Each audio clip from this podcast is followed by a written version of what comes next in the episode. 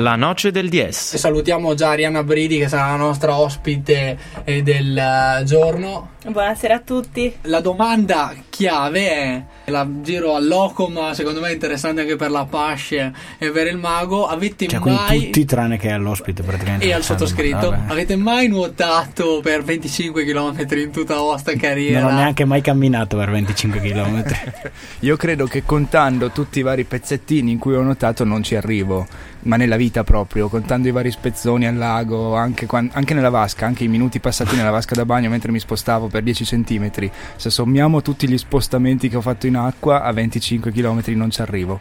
Anch'io nemmeno contando quelli in pedalò eh, posso ambire ai 25 km e resta la Pascia. Guarda, io l'ultima volta che ho fatto un po' di nuotate in piscina è stato, mi sembra, due anni fa e mi sembra di in 20 minuti aver fatto proprio facendo avanti e indietro in stile libero proprio Due vasche, tre. no, due vasche no, ma forse 200 metri proprio per capire quanto sono lento. ok.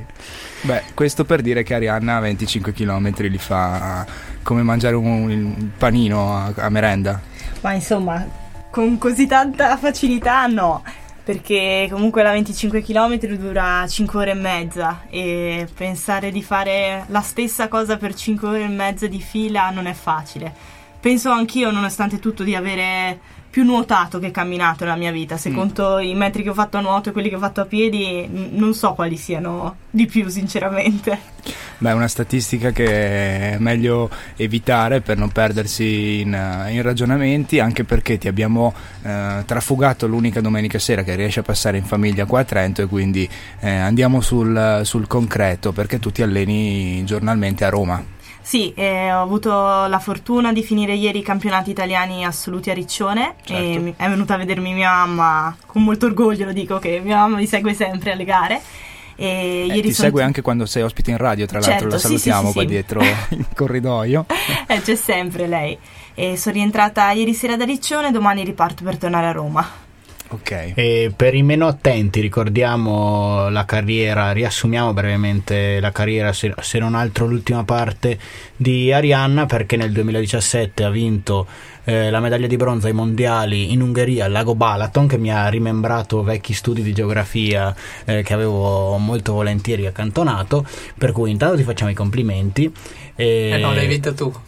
Eh no, eh, sicuramente no, anche perché appunto, come dicevamo, io neanche mai eh, a piedi li ho fatti 25 km, anche se la medaglia è stata vinta eh, su una distanza inferiore, ossia 10 km, giusto? Sì, ho vinto la- il bronzo sia nella 10 che nella 25, però ovviamente la medaglia più importante è quella nella 10 km, essendo gara olimpica.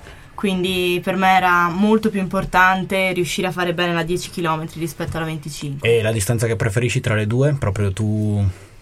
Domanda difficile? Eh, domanda difficile, sì, perché sono due, quasi oso dire due sport diversi.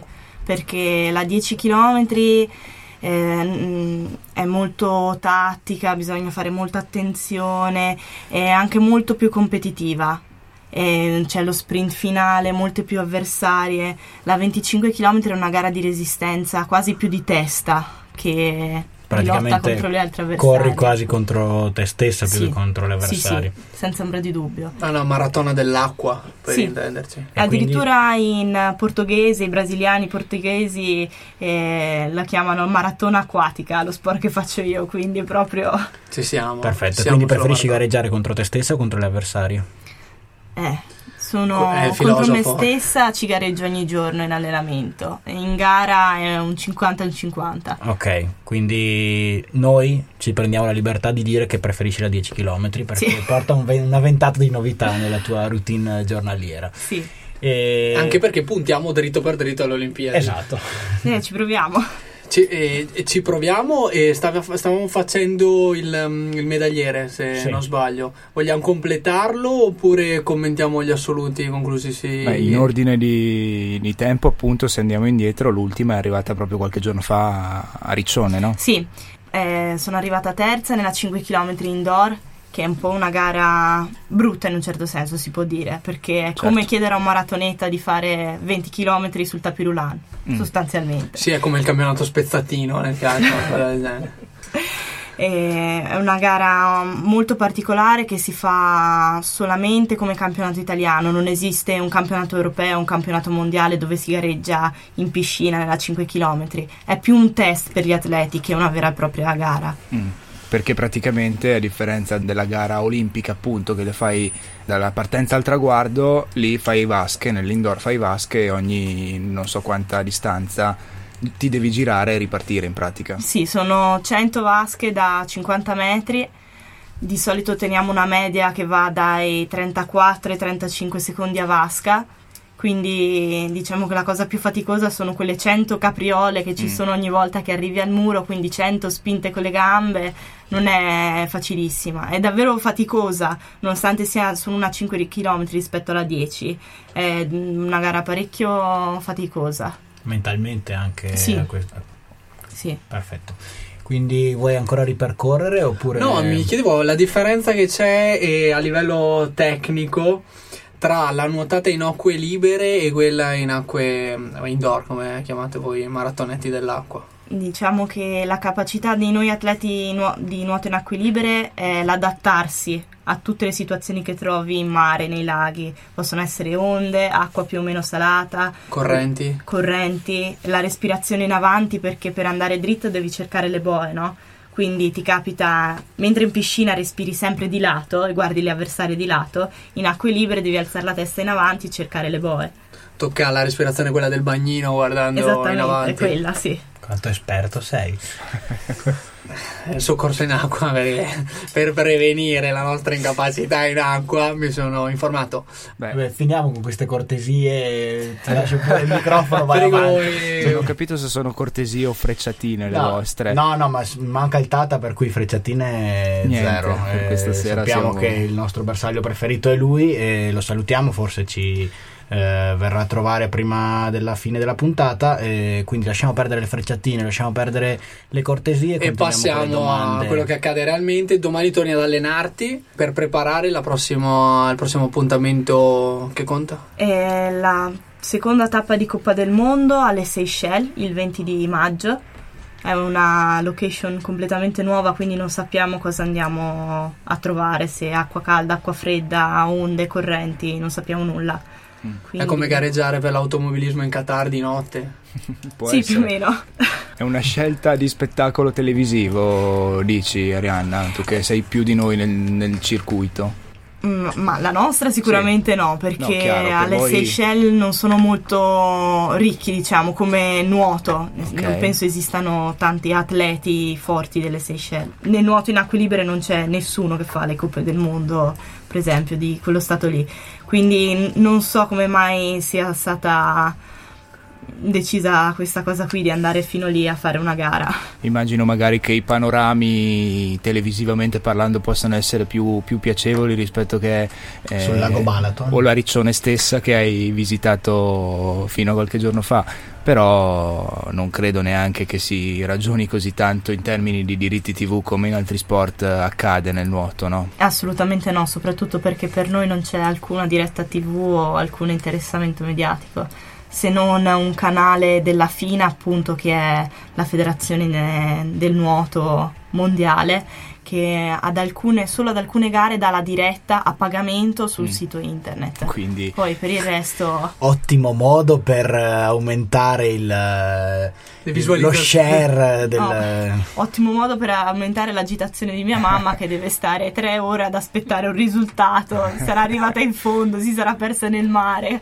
è sempre agitata la tragicità dei primi tifosi. Ah, certo. Per preparare questa gara enigmatica, dunque, che ti aspetta nei Seychelles, quale sarà la formula di allenamento? Farete un percorso knife, freddo caldo, freddo caldo come nei centri wellness oppure lo state preparando con la dovuta attenzione appunto perché si prospetta come un punto di domanda. Sì, sì, allora per la temperatura per noi diciamo che ogni volta che ci troviamo su un campo gara diverso ci abituiamo. Nel senso può essere fredda e quindi bisogna usare la muta o può essere tanto calda e quindi devi solo bere tanto i giorni prima. Mentre per quanto riguarda le correnti, anche lì nei giorni prima della gara proviamo più volte il circuito e cerchiamo di capire quale possa essere la traiettoria migliore da seguire a noi come allenamento nel mese prima non rimane altro che provare tutte le strategie di gara possibili e immaginabili. Per prepararvi a sbalzi termici, eccetera, fate allenamenti specifici, cioè fate tot allenamenti in acque più calde e tot allenamenti in acque più fredde oppure no? Ma questo no, perché comunque quando cerchiamo, quando ci alleniamo la piscina non la usiamo solo noi, quindi per noi è difficile cambiare la temperatura della piscina. Certo è che ci alleniamo sempre alla stessa temperatura e nel momento in cui andiamo a gareggiare con 8 gradi in meno eh, si sentono parecchio e la capacità dell'atleta di adattamento alla temperatura è molto importante. Fuori onda parlavamo del, dell'impegno più importante in vista eh, per cui si sta preparando per cui, Arianna. Esatto, eh. che è appunto come ci dicevi Arianna.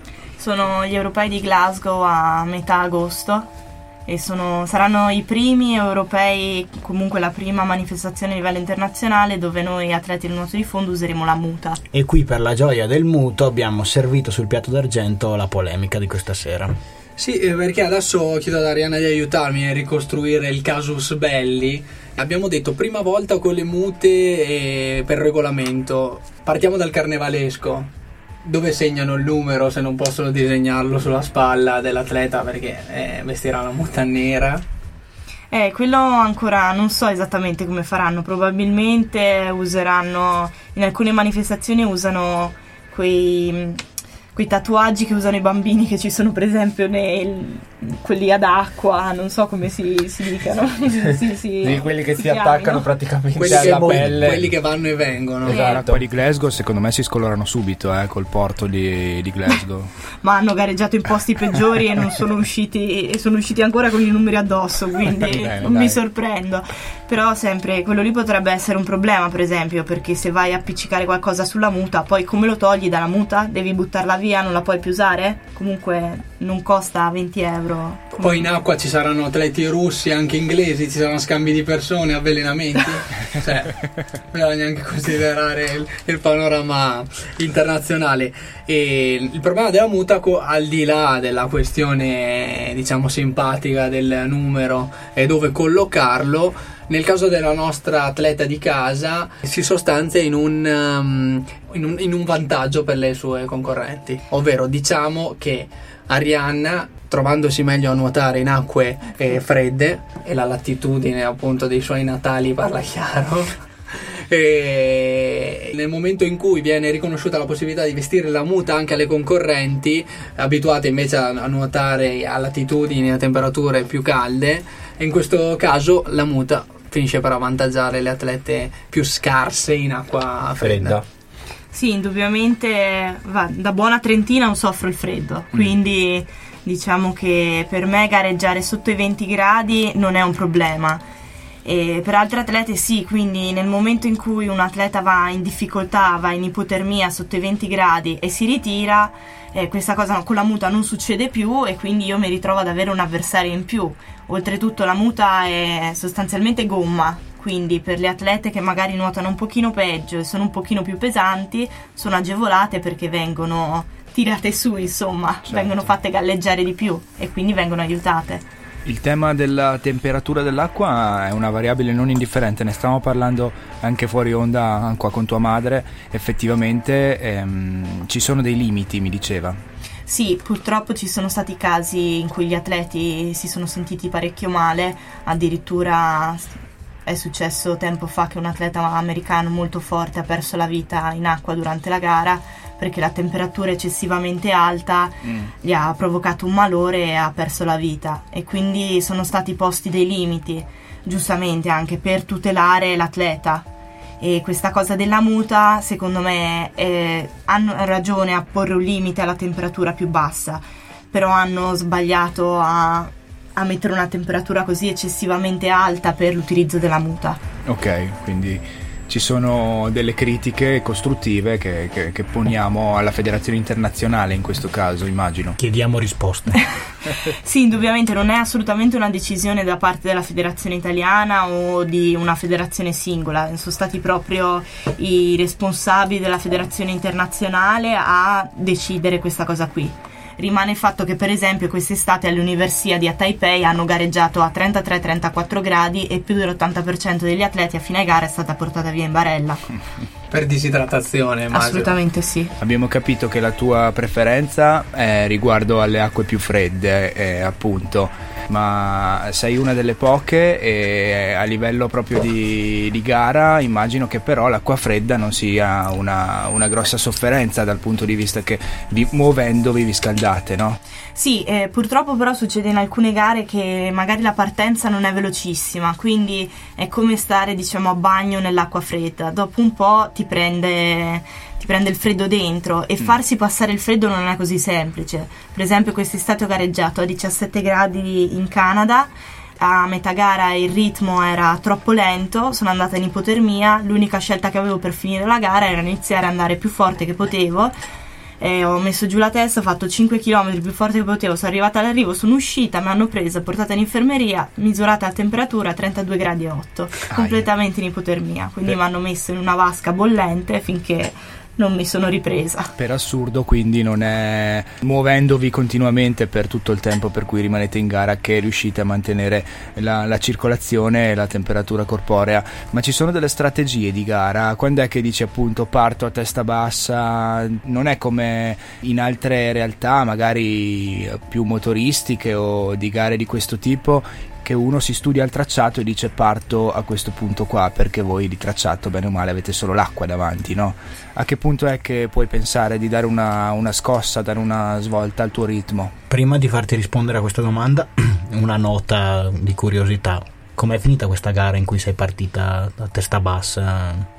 Oh, stranamente hai vinto di un minuto e venti, la mia miglior gara dell'anno scorso. quindi probabilmente dobbiamo sempre metterti sì, probabile. Eh, meno 12 la prossima volta. Quindi... No, ma è perché sono partita davvero molto presto. Sono arrivata al rifornimento, che è un'altra cosa molto particolare. Noi facciamo l'allenatore con, con un bastone, passa un bicchiere all'atleta in acqua e io non riuscivo a prendere il bicchiere perché tremavo troppo. e il mio allenatore mi ha detto: lascia perdere strategie che vai veloce, così ti scaldi.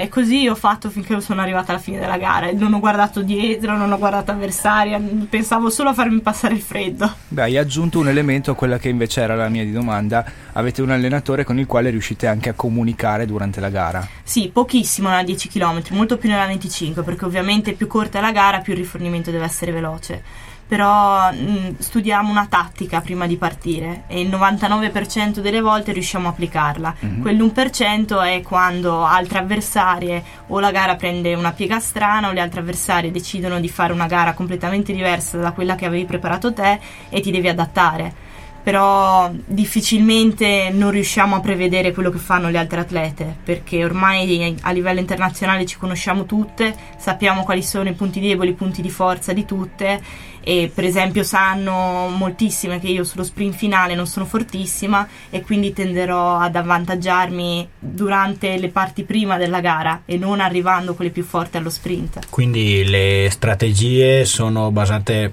per la maggior parte sulle caratteristiche tecniche e fisiche dell'atleta e non sul, sui differenti tipi di percorsi o giusto? Sì, è prevalentemente quello. Poi c'è solo un caso in cui il tracciato può produrre, diciamo, può incidere. può incidere. È quello dei tracciati molto corti e giri ripetuti. Quindi, per esempio, per fare una 10 km fanno 8 giri da 1000 mm, poco più metri, 1200, 1250, dipende, 8-9 giri e lì è una bella problematica perché vuol dire che tu continui a girare le boe, appunto, quelle di direzione, e ogni volta che arrivi alle boe è come nella Formula 1 o nel motociclismo, quando arrivi a una curva si rallenta e quindi le moto si, si avvicinano, tappo. si crea un tappo e lì sono una persona sopra l'altra, volano pugni, botte, colpi proibiti e quindi è difficile andare via perché in ogni momento c'è questa gente che si arriva sopra e si è tutti ammassati.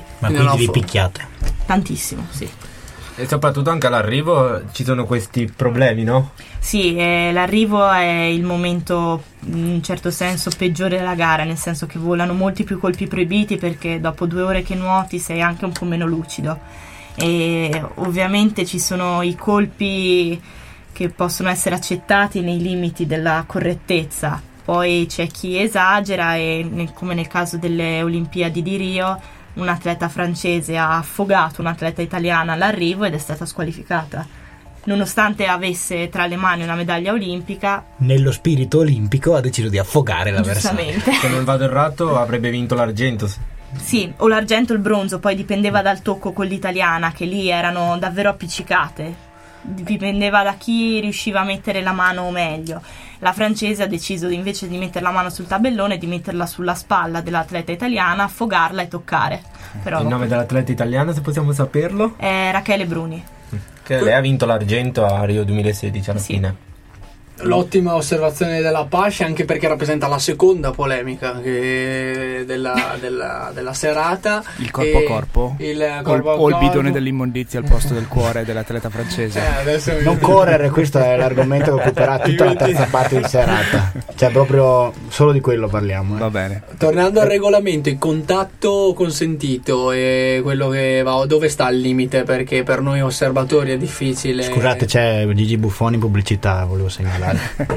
Vedi, l'ho chiamato. E sta eh, dove è il giudice arbitro, nel senso il giudice arbitro non vede, non c'è squalifica, giudice arbitro vede, c'è squalifica. Questa No, adesso- massima alla Boscov. Se i colpi che volano sono davvero tanti, ovviamente quelli sott'acqua non si vedono, è impossibile vederli da fuori perché se io tiro una gomitata eh, allo sterno, comunque alle costole di quella vicino a me, siamo coperti dai nostri due corpi. Chiaro, come nella pallanuoto. Esattamente. Se io proprio metto una mano sopra la schiena di una, si vede. E se soprattutto se il giudice in quel momento lì è attento, lo vede, mi dà il cartellino giallo, è come nel calcio, cartellino giallo, cartellino giallo, cartellino rosso, sei fuori. Chiaro. Ovviamente dipende perché il giudice è uno e il gruppo è allungato, quindi se io sono davanti e il giudice dietro non mi vede. Il giudice è uno su. su eh, una barca che ci segue. Solo uno, ad esempio, abbiamo in mente le gare olimpione che, sì. ah, olimpioni che quindi in acqua ci sono una trentina di atlete Sì. E con un giudice solo, Sì, soltanto. eh, Nessuna prova TV, L'ausilio VAR. del VAR, veramente no. infatti. Solo per Il quanto falco. riguarda l'arrivo vale la prova TV, perché non essendoci la piastra non è automatica come quelle del nuoto, che quando arrivi tocchi il tempo si ferma. Lì arrivando in tanti ci vuole la prova televisiva per guardare bene l'arrivo, c'è il, il replay, il fotofinish, ecco, non sbaglio Fotofinish. sempre. E per quello usano la televisione, però eh, per colpi scorretti assolutamente no. Anche perché poi un atleta a gara finita fa fatica a dire nel quarto giro al metro 350 sono stata colpita e non è detto che la TV in quel momento stesse seguendo Quell'azione. quel- perché è difficile ovviamente riprendere un gruppo di atleti in mare. Per chiunque non stia guardando la diretta Facebook, consiglio di collegarvi perché eh, tra poco vedrete Arianna che spiega eh, i contatti proprio visivamente e mi prende Sì, come mi mandali, mi io sarò il, cavia, la simulacro cavia, sì. io sarò il simulacro dell'atleta avversaria E il mago prenderò l'atleta francese. Esatto. e- no eh, io prendo le botte e basta Quello che in anni di Noce del DS avremmo sempre voluto fare non abbiamo mai fatto. Prima però la musica di Calcutta. Esco o non esco. Fuori è caldo, ma è normale ad agosto. Non ci penso, ma poi sudo lo stesso. Un'ombra sul soffitto. Mi hai lasciato dei sospiri nel letto. Un filo di voce un filo di ferro dentro l'orecchio, dai, non fa niente, mi richiamerai da un call center e io ti dirò,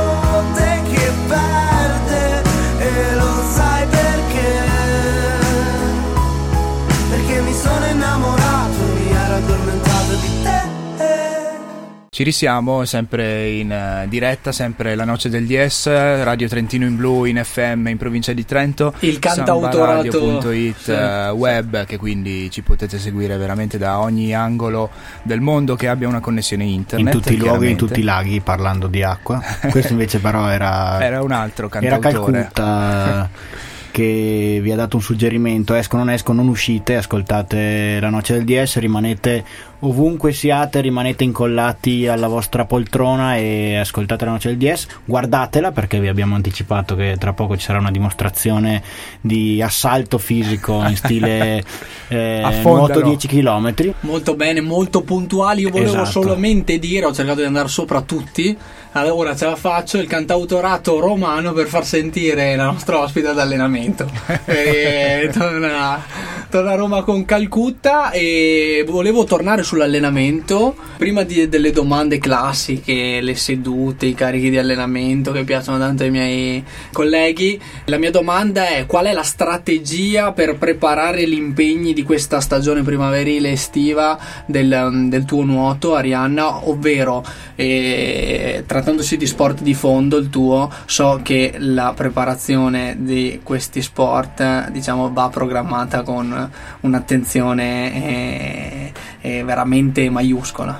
Sì, noi innanzitutto abbiamo iniziato un progetto un anno e mezzo fa, è un progetto quadriennale che mi porta, mi auguro, alle Olimpiadi di Tokyo 2020, quindi la programmazione va poi alla fine di sei mesi in sei mesi, nel senso che ogni metà anno c'è un obiettivo gara e quello tra qualche mese appunto saranno gli europei, poi l'anno prossimo ci sarà una Coppa del Mondo a inizio anno e i mondiali dopo la metà anno che sono quelli qualificanti alle Olimpiadi. Quindi noi praticamente facciamo Dopo dei... metà anno significa? eh, verso agosto dell'anno prossimo ci saranno i mondiali a Gwangju in Corea. E lì le prime 10 atlete saranno qualificate di diritto alle Olimpiadi di Tokyo 2020. Per arrivarci dunque, perché noi guardiamo all'obiettivo Del rosso. principe, esatto, come ti, sta- ti- ti andrai a preparare? Allora, innanzitutto già fare un buon campionato europeo quest'anno vuol dire avere, insomma, iniziare al meglio l'anno prossimo con già un buon risultato alle spalle. Poi l'anno prossimo cosa da Buon campionato europeo significherà? Eh, Sì, tanto Medaglia. poi utilizziamo La le, attenua- medaglia, le- sì. le attenuanti, noi siamo professionisti in questo, la quindi medaglia, sbilanciati sì, pure. sì, sì, no, prendere la medaglia. Ovviamente, come dicevo prima, sarà un europeo un po' strano perché sarà con la muta, né ai mondiali dell'anno prossimo né alle Vedi che ci siamo Olimpiadi capiti si gareggerà muta, con la muta, quindi si gareggerà le Olimpiadi si gareggeranno in acque calde immagino. Sì, eh, Tokyo non, non- non penso che parlavano tutti di acqua verso i 23-24 gradi, comunque Gwangju dove saremo l'anno prossimo eh, abbiamo già gareggiato due anni fa alle Universiadi e era a 25 gradi l'acqua, quindi non ci dovrebbero essere problemi con la temperatura. Ma come sono queste acque in cui gareggiate? Perché a vederle dalla televisione non sembrano particolarmente invitanti. No, sono- alcune sono davvero terribili. Oddio, poi per esempio siamo andati a gareggiare in Messico, a Cancun, eh, il Mar dei Caraibi, quindi figurati, Seychelles pure, l'acqua è fantastica, però ho gareggiato anche nell'idroscalo di Milano, dove è proprio vietata la balneazione, quindi può capire che Sì, mm, gareggiamo anche in acque proprio In qualità terribili. di vittima immolata in quel caso. Esattamente, quindi esci poi dalla gara e hai quella settimanella di problemi intestinali. Che bello, pensavo anche alle acque di Pechino 2008 per esempio, questi ambienti un po' salubri, li vogliamo chiamare così. Ma anche il porto di Barcellona nel 2013 dicevano fosse terribile, proprio con eh, l'immondizia e sacchi di immondizia mentre nuotavano che gli arrivavano addosso. Ma eh, in quindi- questo senso non ci sono restrizioni? No, che è assurdo secondo me, però Beh, annotiamo anche questo nelle appunto annotazioni che dopo questa puntata Nella porteremo. lettera aperta che manderemo alla federazione internazionale. Assolutamente. Quindi per appuntarci i momenti chiave eh, per arrivare alla famosa Olimpiade eh, giapponese, gli europei, passaggio intermedio ad agosto, a metà agosto, in cui andrai a caccia di medaglie. Per qualificarsi nella tappa invece dei mondiali a Guangzhou dovrai ottenere un, un, uh, posizionamento oppure dovrai arrivare a medaglia per la qualificazione? Sì, il problema del qualificarsi ai mondiali è che ci sono solo due posti per le italiane e quindi mentre per gli europei saranno tre, vuol dire che dei tre nomi dell'europeo una dovrà essere Tagliato. eliminata, è brutto da dire, però non è detto che poi i due nomi per il mondiale escano dai tre dell'europeo, assolutamente. Dopo l'europeo ci saranno delle tappe di Coppa del Mondo e ci saranno anche a inizio 2019 e in base a quelle tappe e al campionato italiano del 2019 decideranno i due nomi da portare al mondiale. Il mondiale eh, che si correrà quando? E parlano sempre di le date non penso siano già uscite quelle precise, ma si parla sempre di metà agosto 2019. Ok. Agosto dell'anno prossimo. Le avversari più temibili in, eh, in Italia? E in Italia sempre Rachele Bruni che comunque recente ha vinto 11 medaglie agli 11 ori agli europei e ha vinto eh, l'argento alle Olimpiadi e poi ci sono Un'atleta alcune- quindi matura e è in- ancora in buono stato di forma? Sì, sì, sì, sì. In questo mom- io mi alleno assieme a lei ormai da due anni e posso dire che nonostante abbia vinto tutto, perché non le manca nemmeno una medaglia, ancora un sacco di fame Ancora e voglia fame. di vincere. sì. Allora vediamo come poterla fermare la prima No. delle nostre clip e lo utilizzeremo su una compagna di allenamento, quindi in amicizia Io ho assolutamente. una domanda prima di fare Della la clip, sperimentazione. Quante ore fai di allenamento di solito alla settimana? Ehm, Te l'avevo detto che sarebbero arrivate le domande quelle da Scomode. bookmaker. beh, faccio 10 allenamenti da due ore e mezza in acqua, Ok. più tre sedute di palestra da un'ora. Abbiamo anche iniziato un'attività di posturale, di fisioterapia posturale di un'ora e mezzo e in più alcune mattine facciamo un'attivazione a secco di, di corsa e alcuni esercizi di un'oretta. Più oltretutto prima di ogni allenamento e dopo ogni allenamento c'è, ci sono una mezz'oretta di esercizi a secco. Siamo intorno dunque alle 50 ore settimanali. La domanda naturale che mi viene è lo stato del sindacato e della rappresentanza sindacale nel comando. No, sch- scherzo, chiaramente. Un impegno quindi che si eh, risolve in due sedute, 2-3 sedute giornaliere? Sì, eh, tranne il mercoledì e il sabato dove facciamo due allenamenti che sono una simulazione della gara e quindi durano un po' più di due ore e mezza perché poi è vero che la 10 km dura due ore, però in allenamento ti fermi di più, magari nuoti un po' di più, parli con l'allenatore, discuti e quindi si va anche oltre le due ore e mezza. E quegli allenamenti lì li facciamo singoli il mercoledì e il sabato e la palestra solo il pomeriggio, mentre gli altri giorni facciamo due allenamenti da due ore abbondanti, due ore e mezza. E volevo chiederti invece come sei finita a Roma? Cioè hai avuto voce in capitolo oppure tutti quelli che fanno nuoto di fondo si allenano là? Perché io, essendo di Verona, so che Federica Pellegrini si allena lì, cioè cambia qualcosa eh, in base al gruppo sportivo a cui appartieni, non so, ti chiedo completamente da profano come o, sei o finita ci lì. sei arrivata per la questione delle liste bloccate? il- Paracaduti i vari, no. paracaduti vari. Non, era- non erano le lezioni con Rosatellum. Purtroppo in un certo senso ci sono capitata perché a Trento è impossibile allenarsi. Perché Terzo punto della polemica. no, questo è un punto molto primo, caldo. lo mettiamo me. al primo posto. perché se avessi avuto spaziacqua e possibilità di allenarmi liberamente sarei rimasta volentieri a Trento nonostante comunque a Roma io abbia trovato il mio equilibrio in un certo senso perché vivo in caserma a 50 metri dalla mia camera la piscina a 100 metri ho la mensa a 150 ho dove andare a, fisio- a far fisioterapia. Quindi ho tutto nel raggio di 200 metri però casa è casa. Quindi a me sarebbe piaciuto rimanere qui un po' di più o comunque fare anche dei periodi a casa, ma nel momento in cui torno per le vacanze di Natale e mi viene negata la possibilità di avere magari una corsia per allenarmi al mattino un po' di più spazio acqua, un po' più di tempo il pomeriggio, io mi sono trovata costretta, mi sono ritrovata costretta a prendere il mio zaino ogni mattina e spostarmi a Rovereto per nuotare. Per quale corpo del- delle forze armate gareggi? Per l'esercito. Perfetto, e quindi tu sei finita là non avevi possibilità di trovare qualche altro posto più vicino. Ma eh, diciamo che i gruppi che fanno nuoto di fondo sono due in particolare, cioè due in tutta Italia e sono entrambi a Roma. Il primo è gestito dal gruppo, eh, il gruppo lo chiamiamo dell'Aniene perché è Ok. formato da tutti i ragazzi che nuotano in quella squadra lì, che è la squadra poi anche di Federica Pellegrini. E il secondo è l- il gruppo gestito dal mio allenatore, ossia Fabrizio Antonelli, che è anche tecnico dell'esercito e tecnico federale della nazionale di nuoto di fondo.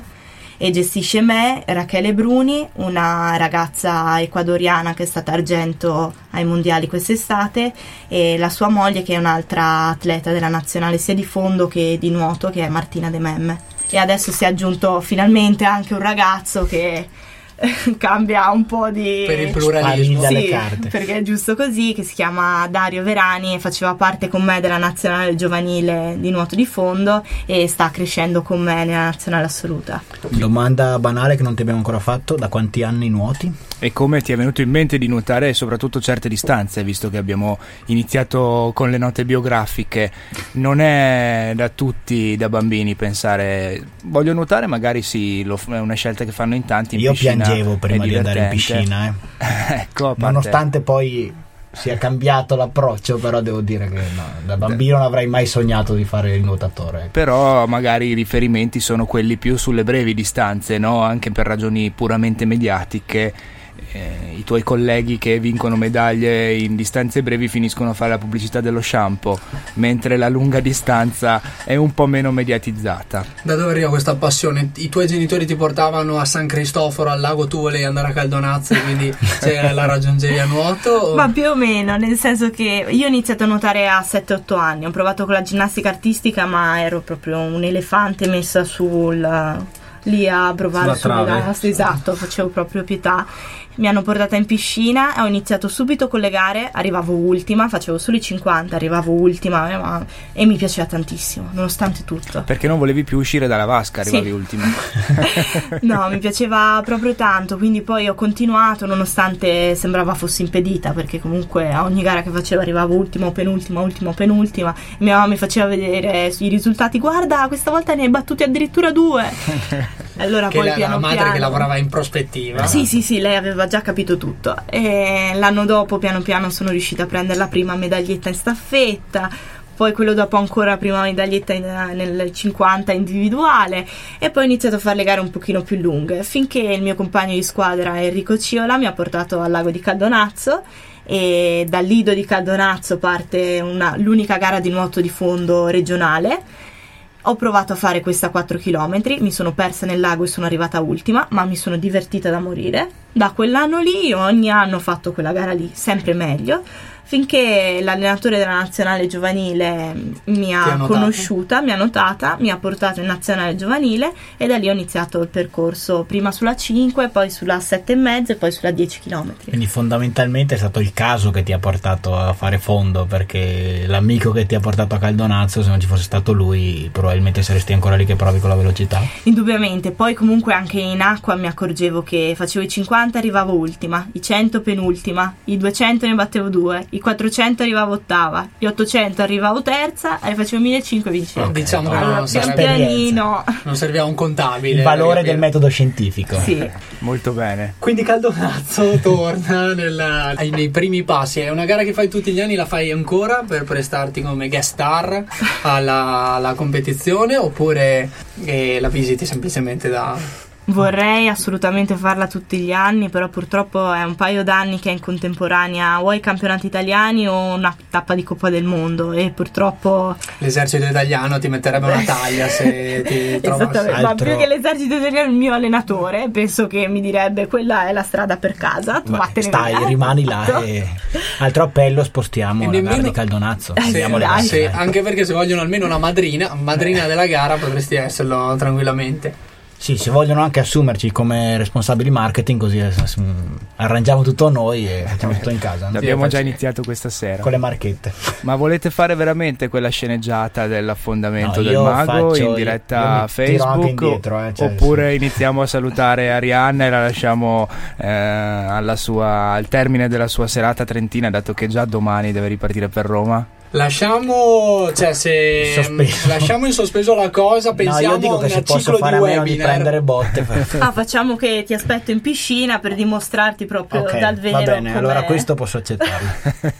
Il prossimo appuntamento in cui potremo tiffarti non è chiaramente un po' più vicino delle Seychelles.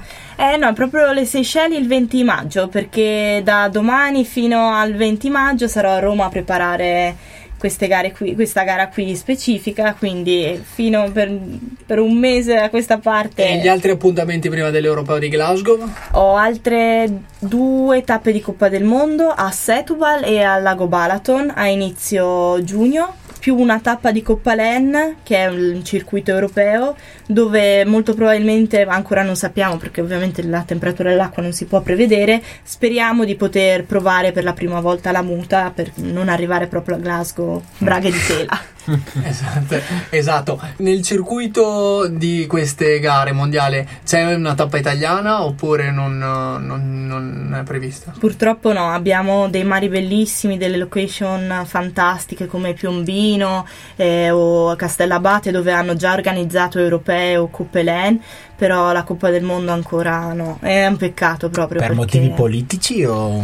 non lo so sinceramente, secondo me è più in- per quanto riguarda la FINA che organizza sempre le tappe negli stessi posti tutti gli anni, non so il motivo sinceramente, però sarebbe proprio bello portarla in Eh, Italia. forse per come pesa il culo, quindi non vogliono... Eh, Censuro questo, scherzavo. Però ne abbiamo infilate tante eh, di, di note polemiche da presentare alle istituzioni del nuoto No, io internazionale. penso che noi ci abituiamo troppo e quando pensiamo che quella cosa sia bella noi vogliamo sempre andare lì. E secondo me la Fina fa questo, che lei si trova bene e noi continuiamo ad andare che avanti è così. il concetto Io espresso in maniera molto più elegante che io brutalmente ho lanciato prima. Molto bene, grazie mille Arianna Bridi. Allora ti fermo per te. Eh, in primo luogo in questa gara del 20 maggio, magari eh, ci risentiamo dato che la stagione radiofonica sarà ancora attiva. Difficilmente riuscirai a passare a queste parti eh, in quei giorni, ma magari al telefono riusciamo a disturbarti se sarai ad orari proponibili per una breve chiamata telefonica. Va bene, allora vi aspe- aspetto una vostra chiamata, grazie mille. Grazie e buona serata a tutti. In bocca al lupo per Crepi, i prossimi grazie. appuntamenti. Grazie.